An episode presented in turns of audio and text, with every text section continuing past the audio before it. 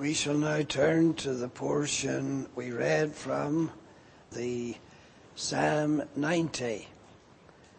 We come to the beginning of the fourth book of Psalms. As we've mentioned it before, the uh, Jews had five books of Psalms. We have one book. They had it divided into five, as we've mentioned before, to correspond with the five books of Moses or the five books of the Pentateuch. We come here to the beginning of the fourth book and it opens with the prayer, a prayer of Moses, the man of God. Moses is actually mentioned five times throughout the Old Testament as Moses, the man of God. It was as though that was his full title. Uh, that when Moses was thought upon or was spoken of, there was this recognition he was an outstanding man of God. He lived for God. He devoted his life to the service of God. And here we have not the prayer of Moses, the man of God, but a prayer of Moses, the man of God. And it should be obvious immediately upon reading these words that this is one of the characteristics of a man of God, or indeed a woman of God. They pray. Uh, this is one of the prayers, a prayer. It is obvious then that Moses prayed often. And this is just one of those prayers that he prayed. And thus it is an exemplary prayer, and it is indeed a exemplifying for us how a man of God will pray, how a woman of God will pray. And uh, you can see in the content of the psalm there were certain things that were pressing upon the mind of the psalmist, in this case Moses, and uh, he has certain things that he brings before God because of the peculiar circumstances that he was aware of existing with himself and undoubtedly with those that God called him to lead from Egypt into the land of promise, or at least to the borders of the land of promise. Now, the first thing that we may note about this prayer of the man of God is how such a one actually approaches God. Uh, we are clearly taught in the scriptures that man ought always to pray and not to faint. And because it is a requirement that we would pray often, perhaps we don't sufficiently think about our actual approach to God. Uh, we may utter words without even the consciousness we are appearing in the presence of God. We were singing that from Psalm 139 and we were asking God as we were singing, we were asking God to search us, to see if there be any wicked way within us. We are not always aware of uh, the offenses that we're responsible for, for offending God. And the psalmist here, Moses, is very conscious of the need to be careful when he came into the presence of God, when he took it upon himself to address God. In the book of Ecclesiastes, I've referred to it on occasions, we have there uh, the wisdom of the preacher applied. And in verse 1 of Ecclesiastes 5, we read these words, Keep thy foot when thou goest to the house of God and be more ready to hear than to give the sacrifice of fools, for they consider not that they do evil. Be not rash with thy mouth, and let not thine heart be hasty to utter anything before God. Now there are times when I'm sure we're all very much aware we feel an urgency. There are pressing needs and matters that we feel we need God to deal with urgently and we might then be hastening uh, with our prayers to God and not uh, being careful enough to know who we're approaching. Let not thine heart be hasty to utter anything before God. For God is in heaven and thou upon earth. Therefore, let thy words be few. Be not hasty when we're taking it upon ourselves as creatures of the dust to uh, address God. And here's the man of God, Moses, and he's addressing God. So what does he do? Notice the opening words of the psalm. Lord, thou hast been our dwelling place in all generations. What an amazing statement. How deeply, deeply spiritual. How Moses understood his relationship with God. And then he says in verse 2, before the mountains were brought forth, or ever thou hast formed the earth and the world, even from everlasting to everlasting, thou art God. He's conscious God is eternal. He's conscious of the fact that he is himself but a creature of the dust. And he's approaching God as God himself, understanding from everlasting to everlasting, thou art God, and what am I? You'll notice in the Psalm from verse 9 onwards, he's constantly speaking of our days, our years, the days of our years. In contrast to who God is, he says that our years, our days are so short a thousand years is as a day with God, and a year uh, with men is like uh, sometimes a, a millennium with God. God is not in any way confined by time. Time does not control the actions of God. It does control so many of our actions, but not with God. Time does not control God. He works out his purposes in his own time. And we have to be aware of that. And verse 4 here, Moses says, a thousand years in thy sight are but as yesterday when it is past. It's passed so swiftly, it's as nothing. It's as though it hardly even existed. It's, it's as yesterday when it is past. And that's what he says is the case with God. A thousand years with us is a long time. But with God it is nothing. He says uh, it is as a watch in the night. In the Old Testament times, the times of the psalmist, the Hebrews had three watches. The night was divided up into three watches. In the New Testament, in the times of the Romans, the night was divided up into four watches. But in uh, the days of Moses, a, a, a night was divided up into three separate watches. And this is what uh, here Moses says. A thousand years is just like one of the watches in the night. It's just like a few hours. It's nothing.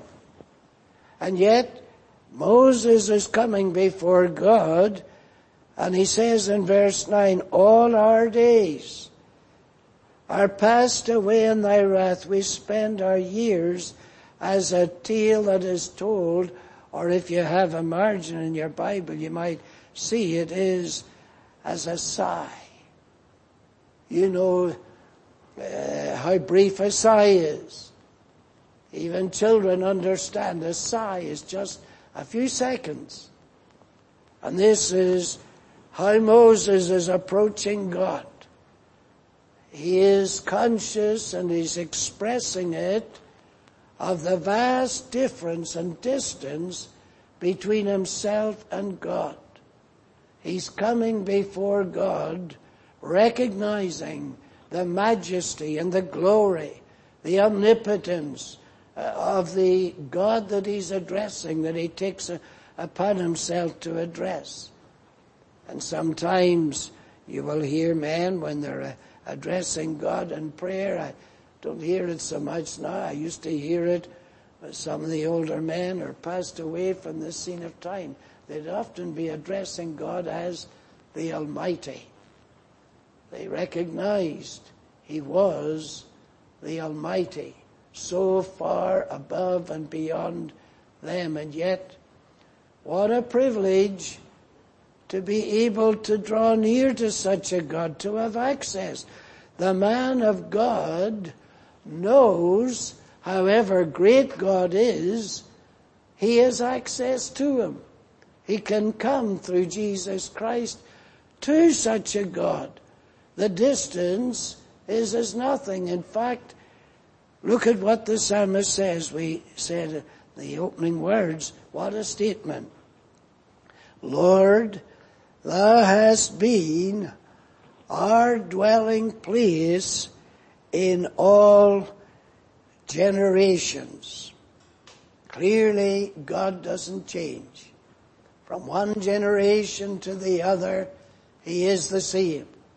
And if Moses, the man of God, needed an understanding of who God is when he was approaching to him, God is the same in all generations. And I have heard uh, men addressing God and supposedly praying most irreverently, but here's what this, the psalmist, Moses in this case, understood. God doesn't change from one generation to the other. But this is the important point that he makes. Thou hast been our dwelling place. Now we all know what a dwelling place is. It's where we dwell. It's our home. It's where we can uh, find a shelter. It's where we can enjoy family and communion with the other members of the family and so on here's what Moses is saying. Thou hast been our dwelling place. It's as though he's saying we've been able to get so close to God, so near to God, we've, as it were, penetrated right into the very heart of God. And that's what Moses is seeking to do here. He's seeking to reach the heart of God. And when we pray, that's what we should be seeking to do.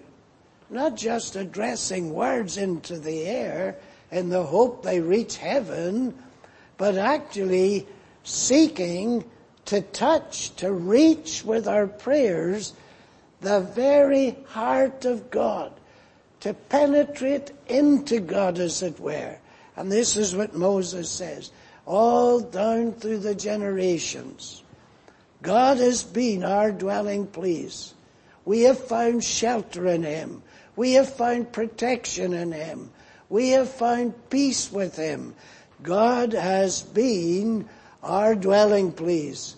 And He says before the mountains were brought forth, God existed from everlasting to everlasting. Now, when then he speaks of God with a knowledge of who God is, and then he understands who he is in the sight of God, only then is he able to bring his petitions to God. There are a number of petitions that he makes and presents before God in this psalm. But they are the petitions of a frail creature. As we said, he stresses our years, our days, our years. And as he speaks of men, he says in verse 3 that God turns man to destruction or to dust. He crushes them to dust and says, return ye children of men. And however great and mighty men are, they can't resist. When God says return, they return. And when in the teaching of the Savior himself, he speaks of the rich farmer, and he, his ground brought forth plentifully, his barns were full, and he was saying to his soul, thou hast much goods laid up for many years. Take thine ease and enjoy it all. But God said that night, return. And he had to return. He had to leave it all behind. He had his soul returned unto God who gave it. His body would return to the dust from whence it came, but his spirit and his soul uh, would no longer be inhabiting that body. His spirit uh, had uh, left it. His soul would return unto God who gave it. And this is what Moses understands. And the reason is because he has witnessed death continually day after day, week after week, month after month as they journeyed through the wilderness because of the rebellion and the disobedience of the children of Israel. Moses was a witness to the mortality of men. And he says in verse 5, Thou carriest them away as with a flood. And that was happening. He had 40 years of it. In Hebrews we read, we see how they could not enter in because of unbelief. They wouldn't trust God. They wouldn't believe God. So they had to wander until a whole generation had been carried away like us with a flood. And Moses has had to endure this. He's had to witness it. And it has not been pleasant for him. And he says here in uh, verse 7, we are consumed by thine anger and by thy wrath are we troubled. Uh, when we go back to the book of Numbers, we have the incidents recorded and they are very solemn. In Numbers chapter 13 and 14 we have the spies been sent into the land to search it out before they would uh, go into it under the leadership of Joshua. And we're told in chapter 13 of Numbers that these spies, when they went in, they came back to report to Moses and Aaron and to the congregation. And they said, verse 27, we came unto the land whither thou sentest us, and surely it floweth with milk and honey, and this is the fruit of it. It is as God said it was. God told it, uh, told us it would be a land flowing with milk and honey, and it, it certainly is. And uh, God's word was reliable. But what an awful word it is in verse 28. Nevertheless. That is a terrible word. Nevertheless. At least in this context. Yes, we believe what God said. It's true. Nevertheless. There's something else. Nevertheless, the people be strong that dwell in the land and the cities are walled and very great. And moreover we saw the children of Anak there and so on. How many times have we maybe treated God's word like that? We come uh, across His truth. We say, isn't that wonderful? That's really good. That's what God's saying. That's what God's promising. And then we say, nevertheless. And we bring our unbelief and we start interpreting God's word not by faith, but in unbelief. And we say to God, nevertheless, I see this, and nevertheless I see that, and nevertheless, uh, you know, I have this problem, and I have that problem. And that's what they were doing. Caleb stilled the people, and Joshua and Caleb tried to encourage the people to go and take the land as God had promised to give it to them. And the result was that the people were ready to stone them. They were so angry with them. Their unbelief so overcome them that they were saying, verse 31, the men that went up with him said, we be not able to go up against the people for they are stronger than we.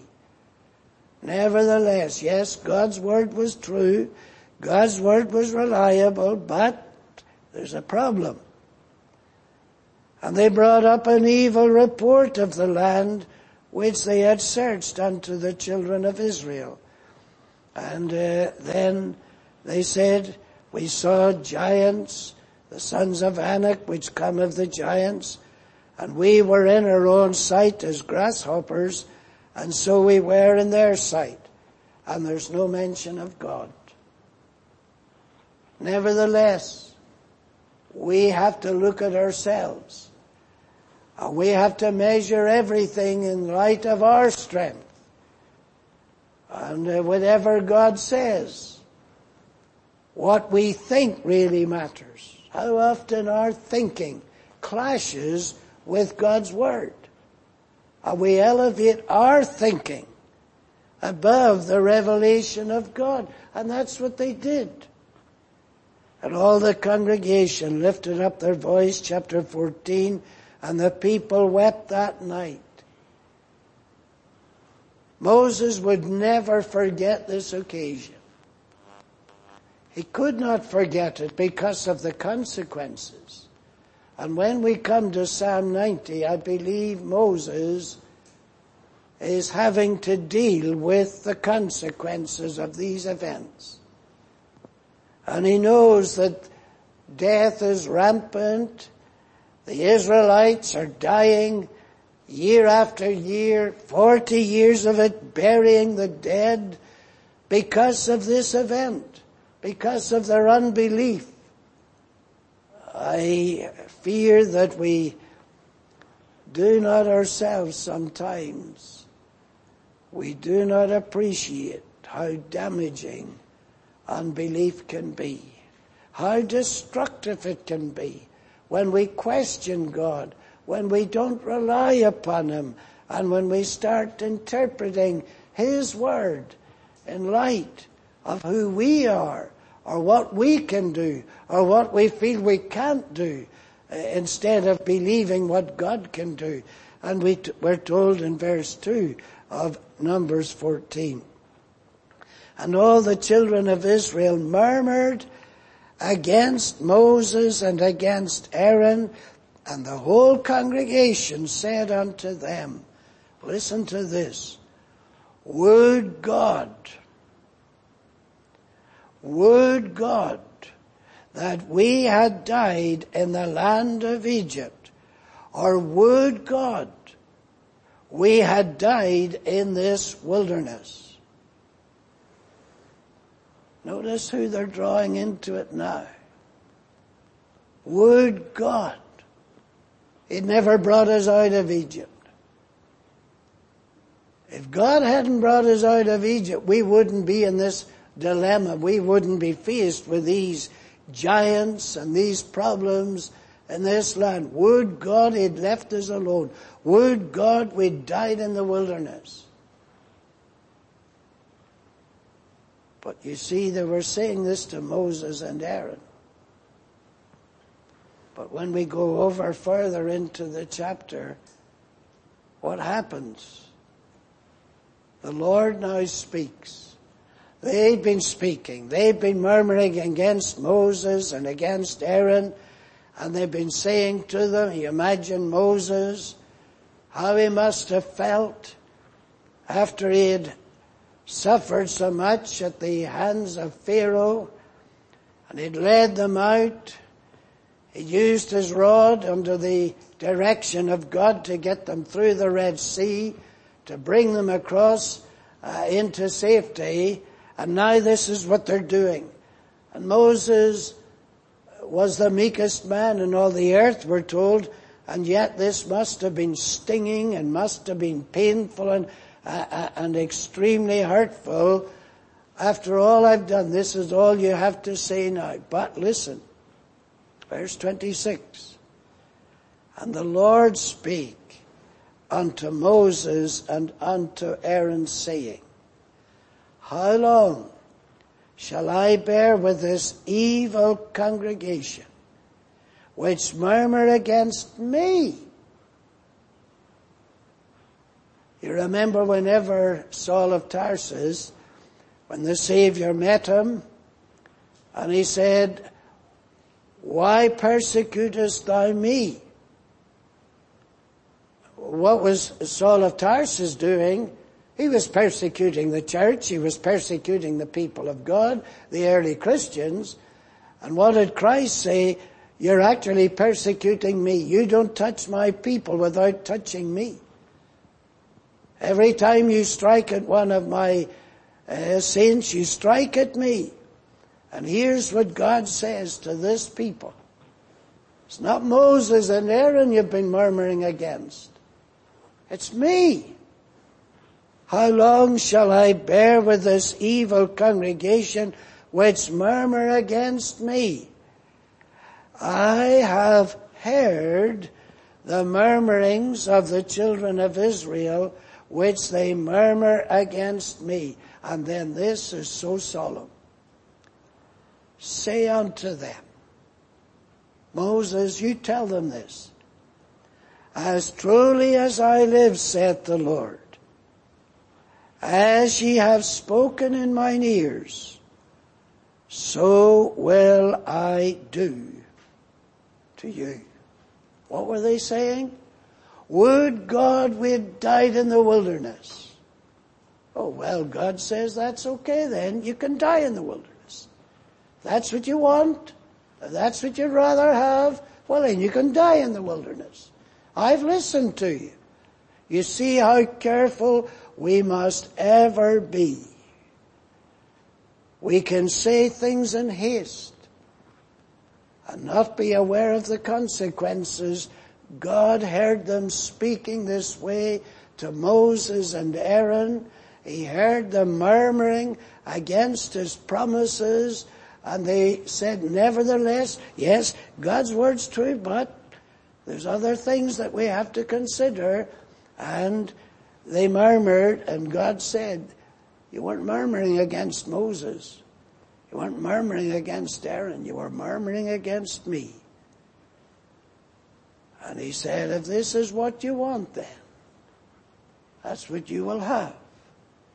And you will die in the wilderness. And you will perish in the wilderness. If that's what you want. Now when we come to Psalm 90, it would appear that this is what Moses is living with. And he says in verse 7 here, Psalm 90, we are consumed by thine anger and by thy wrath are we troubled. People will be telling us, well, the God of the Old Testament is different to the God of the New Testament. Where they get that from is anyone's guess, but the God of all the generations here, Moses said, God doesn't change from one generation to the other. And we should learn then to be mighty careful what we say in God's presence and what we claim and how we treat His promises and how we treat His word. And here's Moses then saying in verse 8, Thou hast set our iniquities before thee. Moses always identified himself with the people. He mediated, he, he, he prayed for them. he claimed them as the people of God. And Moses here is saying our days are passed away in thy wrath. We spend our years as a tale that is told. It is just one long funeral, day after day, week after week, month after month. And in verse 10, and sometimes we don't always think of these words as we should in the context. Verse 10. The days of our years are three score years and ten. And you see, Moses is certainly speaking of a period of time. It was a shortened period of time, you know, when we go back to the patriarchs, the long lives they lived. But after the flood, of course, man's age was reduced. And that is the case here. God, as it were, has set a limit to the time when mortal man will live upon this earth. And Moses was aware of this. The days of our years are threescore years and ten. I used to hear the old man and old godly woman, and when you would speak to them of age, they would sometimes say, I'm living in borrowed time because they were more than 70 years or three score years and ten, and they recognized God has preserved me beyond that span. I'm living in borrowed time. And this is how Moses sees it if uh, by strength they be fourscore years, yet is their strength labor and sorrow, for it is soon cut off, and we fly away. We take our departure. We leave this world behind, and Moses lived constantly in the presence of death, and it had an effect upon him, so much so that it caused him to pray. Death made Moses pray. When we read here a prayer of Moses, the man of God, you can see that his own mortality and the mortality of the children of Israel dying because of their disobedience and the rebellion against God. It's put Moses to pray. And what is he praying, for example, in verse uh, 12? So teach us to number our days. Teach us to measure our days. Now, he has already said the days of our years are three score years and ten. Why now would he be saying, so teach us to number our days, if God has already numbered them? What he's praying for is for wisdom to number our days to see that they're actually passing and to make proper use of them. Teach us to number our days that we may apply our hearts unto wisdom. We do not know what age Moses was when he was writing this psalm or this prayer was being recorded. But Moses, if he knows, well, three score years and ten sum up a lifespan, what age am I now? And beyond that, how many years have I left? What time I've left? How ought I to use it? How should I uh, seek to use my time? He prays for wisdom here apply our hearts unto wisdom or our minds as it means apply our minds think about our time. Think about what we should be doing with it. Think of how swiftly it is going to pass. Think of how short a time of our lives is still remaining. And uh, it's obvious in the context that Moses wants wisdom to be ready for death when it comes.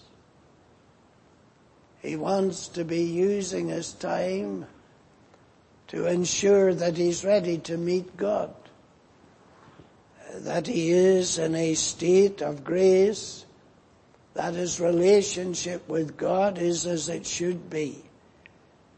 It is one of the saddest things, and I've had the experience, and it is an awful experience. People, old people, hours from the end of their life. I remember visiting an old lady, her son asked me to visit her in the hospital. He said, Mr. Hutton, she doesn't like the gospel. I don't know how she'll receive you. She talked very little to me, but when I tried to ask her about her soul, she refused even to speak, and she was only hours from death and from eternity. And she was as hard, as hard as granite.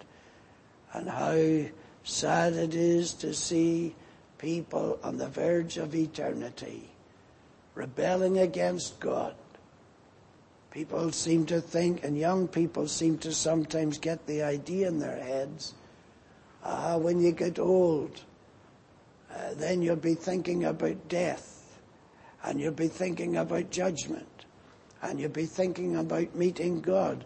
But we're young and we're not intending to die tomorrow, or next week, or even next month. Uh, what we have to understand is this God has an accepted time. Now is the day of salvation. Now is the accepted time. And Moses here was conscious that death was a reality. And he's praying here, teach us to be wise, to make sure, be wise, to make sure we're ready to meet God because we're going to meet God. But then also, he is praying for wisdom to apply our hearts and our minds unto wisdom so that we might use our days and our years appropriately, that we might have our priorities right.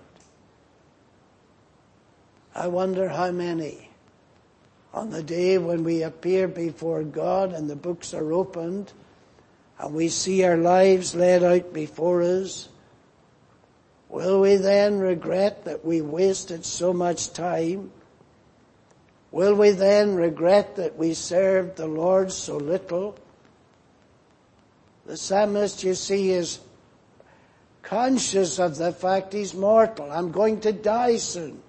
I'm going to leave this world and I'm going to leave time behind it. Time will have gone. There'll be no more time.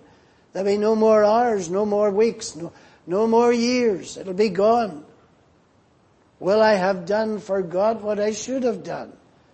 Will I have used the time that God has ordained to me? Because earlier in the psalm, um, he says, Thou turnest man to destruction and sayest, Return. And when will God say return? Not one of us here tonight know. Not one of us here, including myself, know when God is going to say to each one of us, return. And we will not be able to hold back. And whatever is undone will be remaining undone. Whatever has been neglected will remain neglected. The time that has been wasted will remain wasted. This is one of the prayers, one of the petitions of the psalmist. But also, he wants wisdom to apply him, his heart unto wisdom because he recognizes that the days that God has given him are not his own. He's depending on God to give them. And what for? That he might influence others. You will see that the concern of the psalmist at the end of the psalm, in verse 16, he prays, let thy work appear unto thy servants and thy glory unto their children. He's praying for the future generation. He wants God to come and visit his generation, but he wants the rising generation to see the glory of God. He has seen it. The children of Israel have seen, even those that are perishing in the wilderness have seen it, but he wants the future generation to see it as well. And this is what he prays in verse 13. Return, O Lord. How long? He has been just witnessing the evidence of God's anger and God's judgment upon the rebellious children of Israel, but he longs for God to return to be at peace with his people. Return, O Lord. As I was reading through this psalm, when you come to the concluding verses, I couldn't help but think how appropriate they really are, even in our own local situation. Satisfy us early, verse 14, with thy mercy that we may rejoice and be glad all our days.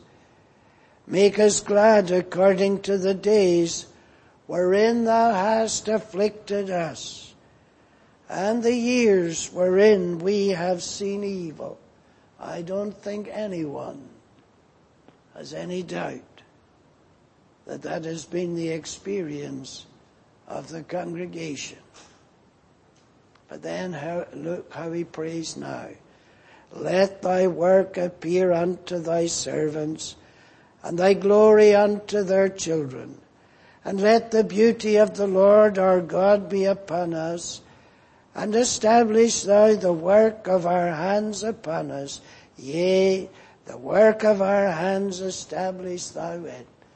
What an amazing prayer is that of the uh, psalmist, the man of God Moses.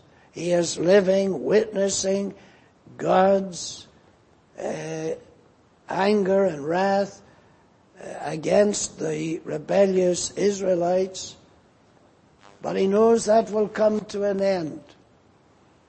And so he turns to God and he wants the years of grief and disappointment and destruction, he wants them now to be replaced.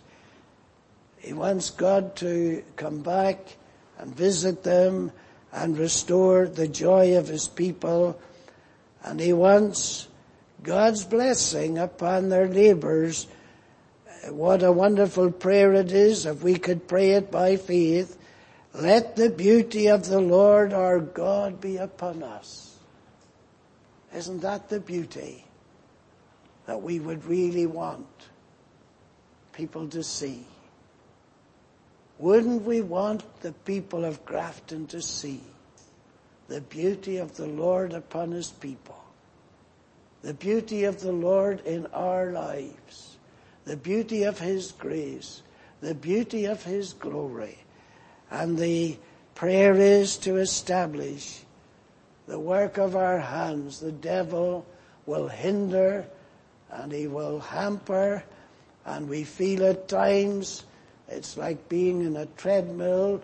We're making no progress. We're going nowhere. The devil is constantly keeping us uh, taken up with so many problems and difficulties. And here's Moses praying, establish the work of our hands. Prosper us yet. Bless the work yet. Establish it for thy glory. Uh, and this is a prayer that I believe if we are godly, we can pray. We might have many other prayers, as Moses surely would have had. But this is a prayer that seems to me to be very fitting, even in our circumstances. But we shall leave it there. May the Lord bless to us these uh, remarks.